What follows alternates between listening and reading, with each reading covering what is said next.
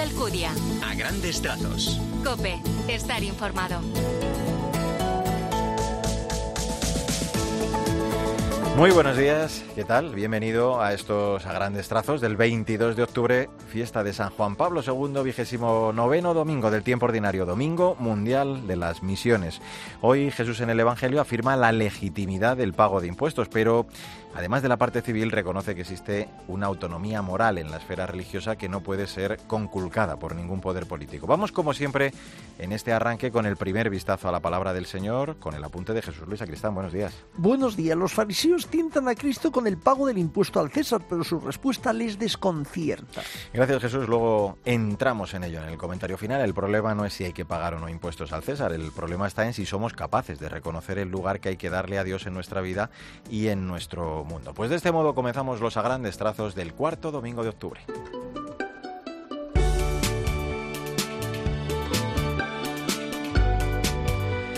Vamos, como es habitual, con el magisterio del Papa a través de su audiencia de los miércoles. Esta semana siguió con sus catequesis dedicadas al celo apostólico, en este caso referida a Carlos de Foucault, ejemplo del Evangelio anunciado con mansedumbre, un santo nacido en Francia que vivió una juventud alejada de Jesús hasta que experimentó una fuerte conversión. Aconsejado por su confesor, viajó a Tierra Santa donde sintió la llamada a vivir en el espíritu de Nazaret. Carlos dedicaba mucho tiempo a meditar el Evangelio para él, la vida eucarística era el punto de partida para la misión. Por eso rezaba durante horas ante el sagrario y allí encontraba la fuerza evangelizadora para ir al encuentro de las personas que no conocían a Jesús. Como hermano universal, acogía a todos, estrechando lazos de amistad y reflejando la bondad de Jesús con gestos sencillos gestos que transmitían paz y alegría a cuantos se encantaban con él.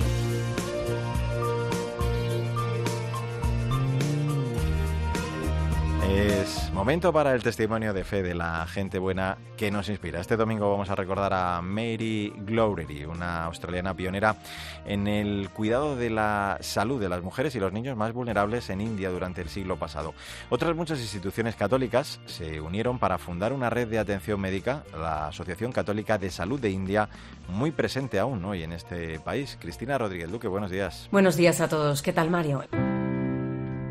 La historia que nos inspira hoy es la de una mujer pionera dentro de la Iglesia. En 1920 se dedicó al cuidado de las mujeres y los niños vulnerables en la India. Mary Glowery nació en Australia y estudió medicina en la Universidad de Melbourne.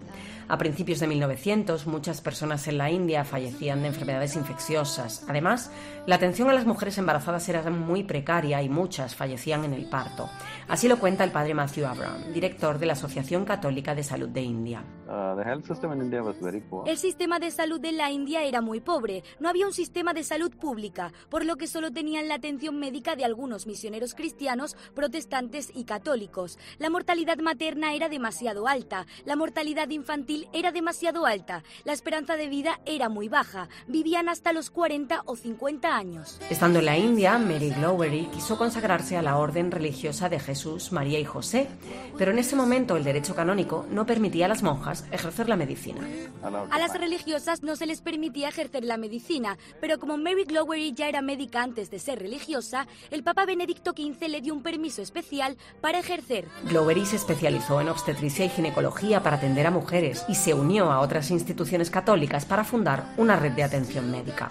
La Asociación Católica de Salud de India cuenta ahora con más de 3.000 instituciones. Buen domingo y hasta la semana que viene. Mario Alcudia. A grandes trazos. Cope, estar informado.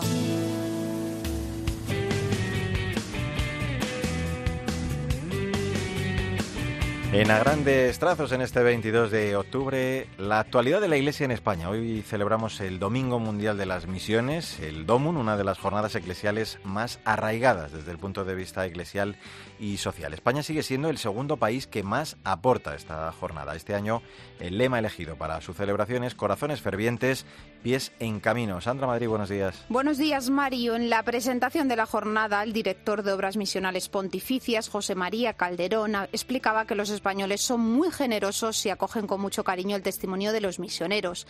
España sigue siendo el segundo país que más dinero recauda solo por detrás de Estados Unidos. Eh, los españoles, por regla general, eh, acogen con, con mucho cariño, ¿verdad?, el testimonio de los misioneros y la vida de los misioneros, ¿no? Y entonces hay que dar gracias a los españoles por eso, ¿no? Porque, porque enseguida están mm, deseosos de, pues, de oír el testimonio de los misioneros y de ver cómo la Iglesia está trabajando en aquellos lugares donde las circunstancias son tan difíciles a veces, ¿no? o adversas incluso. Gracias a los españoles por eso, gracias porque colaboran mucho económicamente. Hay que decir que España sigue siendo el segundo país del mundo después de Estados Unidos, ¿verdad? En las aportaciones económicas. El misionero madrileño Saturnino Pasero pone rostro al lema de esta jornada Corazones ardientes, pies en camino.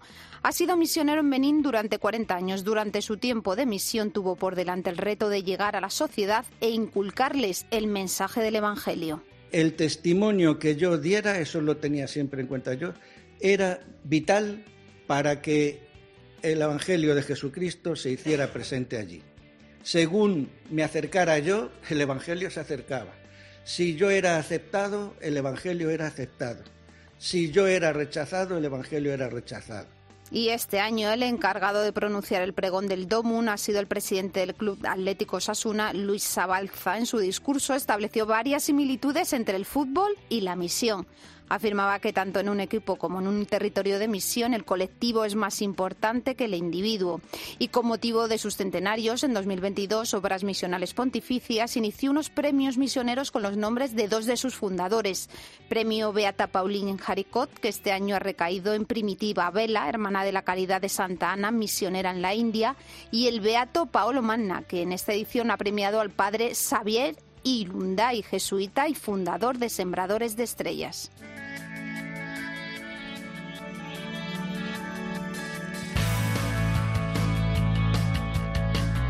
Echamos, como siempre, en este punto del programa un vistazo a las redes sociales, lo más destacado de estos días en el continente digital, protagonismo durante esta semana para la jornada de oración y ayuno por la paz convocada por el Papa para el próximo viernes y también las reflexiones de Francisco en torno a la importancia de la misión. Paloma Corbi, buenos días. Buenos días, Mario. Con motivo de la situación que se está viviendo en Oriente Medio, este pasado martes el Santo Padre nos ha animado a unirnos a la Iglesia en Tierra Santa, dedicando el día a la oración y el ayuno, y en su cuenta de Twitter ha publicado la guerra no resuelve los problemas, tan solo siembra muerte y destrucción.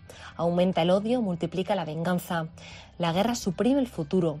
Exhortó a los creyentes a tomar un solo partido en este conflicto, el de la paz. No simplemente con palabras, sino con la oración. En su cuenta de Twitter también nos ha invitado a la jornada de ayuno, penitencia y oración por la paz que ha convocado para el próximo viernes 27 de octubre y ha añadido invito a que se unan a ella a las diversas confesiones cristianas, a quienes pertenecen a otras religiones y a cuantos se preocupan por la causa de la paz en el mundo. El Santo Padre también ha querido recordar en este mes de octubre misionero que el anuncio de Cristo es anuncio de esperanza. Él conoce las angustias y los anhelos que llevamos en el corazón, las alegrías y las fatigas que marcan nuestra vida, las tinieblas que nos oprimen y la fe que como con un canto en la noche elevamos al cielo. Feliz domingo y hasta la semana que viene.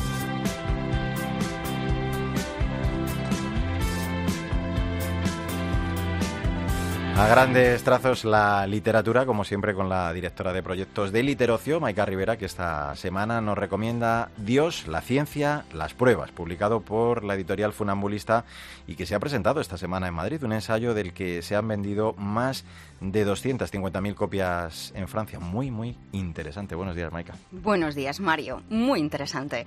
Esta semana hemos tenido ocasión de compartir apasionante conversación con Michel Yves Bollioré y con Olivier Bonassi, los autores de Dios, la ciencia, las pruebas, editorial funambulista, que han visitado nuestro país y nos han explicado personalmente las claves de su obra, de la que, como bien decías, han vendido más de 200.000 ejemplares en Francia y de la que llevan más de 100 conferencias impartidas.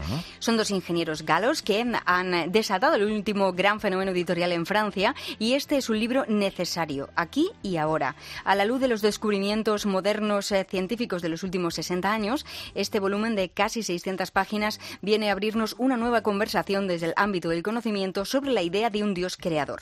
El libro es de lectura fácil, eh, asequible y apasionante, como decíamos. Los autores argumentan, no insultan, no denigran ni cancelan. Les avala una investigación de más de tres años basándose en testimonios de más de una veintena de los más grandes científicos, especialistas e historiadores mundiales para poner sobre la mesa con renovado vigor este debate. El triunfo intelectual del materialismo podría tener los días contados. Dice que estaríamos en el albor de una nueva revolución, que el materialismo estaría en vías de convertirse en una creencia irracional.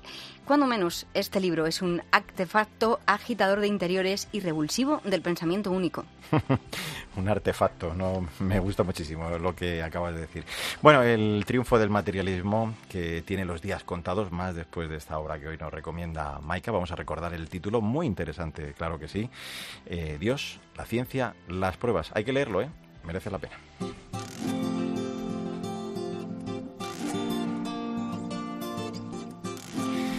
22 de octubre, es tiempo para la actualidad de la Iglesia en el mundo. Apoyar el DOMUN es apoyar la misión que siembra el amor en las zonas más hostiles. Hoy vamos a viajar precisamente para conocerlo y descubrirlo hasta la península arábiga. Esteban Pítaro, buenos días. Muy buenos días, Mario. El DOMUN es un recuerdo de que nosotros en oración, en ayuda, podemos ser misioneros, incluso en las tierras más hostiles. Por estos días la Iglesia Católica en la península arábiga celebra el 1500 aniversario del martirio de los santos aretas y compañeros mártires, asesinados durante una persecución anticristiana en el año 523 en la Arabia preislámica.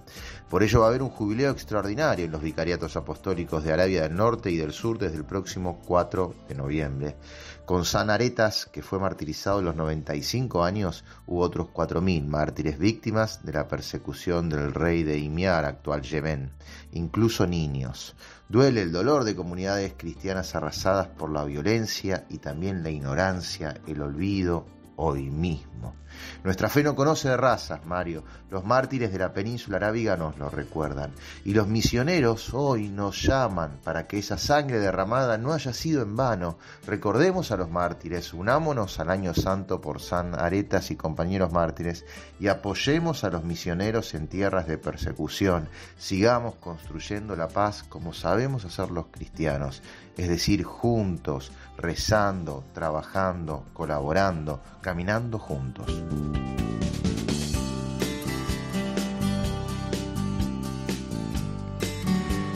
Pagadle al César lo que es del César y a Dios lo que es de Dios. Es 22 de octubre, vigésimo noveno domingo del tiempo ordinario. Vamos ya con el comentario, el post, la aplicación de este evangelio para esta semana que iniciamos con Jesús Luis Acristán. De nuevo, buenos días. Saludos de nuevo. Tenemos que buscar lo esencial para nuestra vida, que es el evangelio y el amor de Dios. Pues el evangelio, el amor de Dios, como dice Jesús Luis.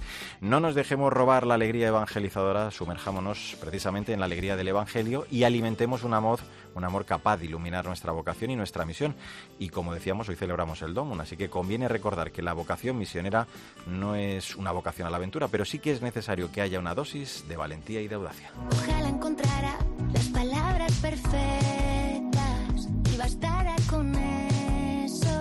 Anoche se celebró el concierto de Cadena 100 por ellas en el Within Center en Madrid. 15.000 personas vibraron y cantaron por un motivo común, la lucha contra el cáncer de mama. Esta canción y a ti nadie te quiere ha sido el himno de esta décima edición de Por ellas. La han compuesto dos artistas, Conchita y Álvaro Soler. Victoria Montaner, buenos días. Buenos días, Mario. El año pasado se diagnosticaron en España más de 34.000 nuevos casos de cáncer de mama. Y para ayudar en la lucha contra esta enfermedad, Cadena 100 lleva 10 años ya organizando este concierto en beneficio de la sociedad Asociación Española contra el Cáncer.